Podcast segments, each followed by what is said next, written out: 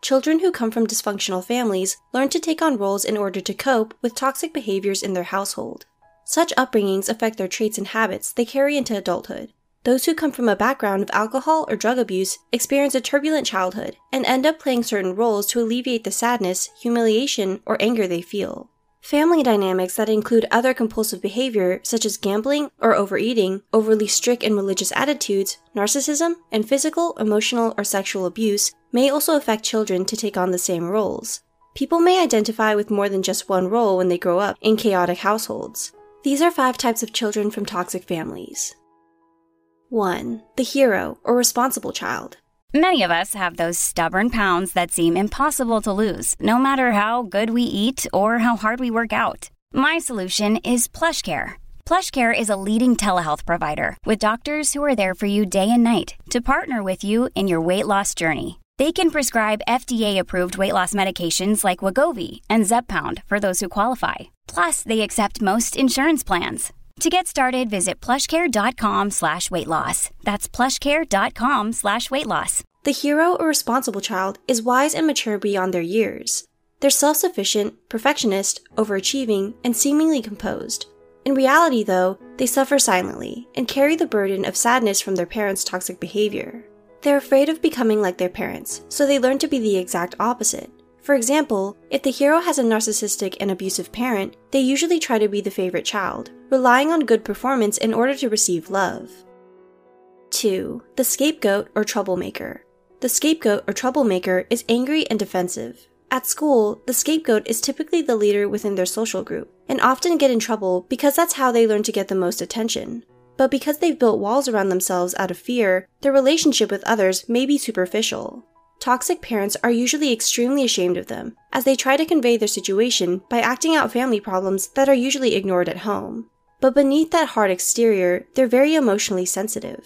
They're either the loud, rebellious type or the one easily picked on, and since they've been hurt by their abusive parent, they can be self destructive. 3. The lost child or dreamer. The lost child or dreamer is invisible within their family and tries to cope with the family's struggles by disappearing and reading books, daydreaming, or watching movies. They rarely get in trouble because everyone sees them as a good kid. It's assumed they also have a good, healthy life at home. The lost child is typically very shy and enjoys having a lot of space and solitude, causing others to view them as loners. Since they're more withdrawn, they struggle to develop important social skills and relationships with others, and often suffer from low self esteem.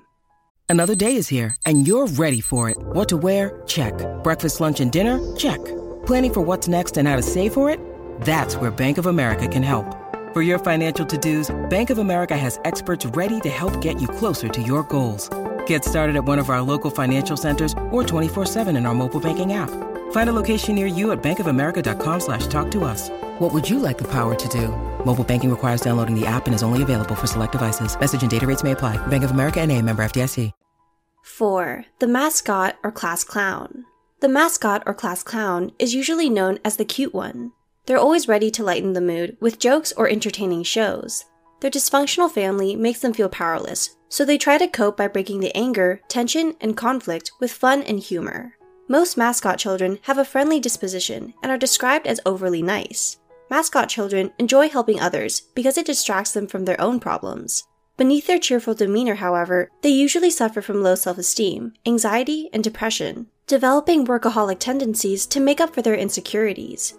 They also find it painful to ask for help when they're hurt, so they put on a brave smile for the world. 5. The enabler or caretaker.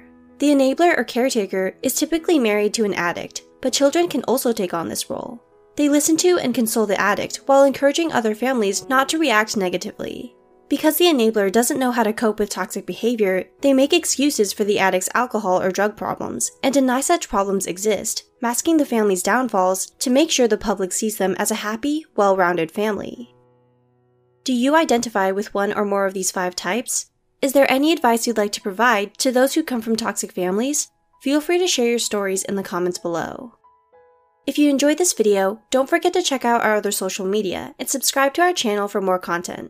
Also, if you'd like to support Psych2Go, we have a new Patreon account with rewards such as our Psy Pendant, t shirts, magazines, and more. Your funding will help us continue producing quality videos and reach more people in need of help. And as always, thanks for watching.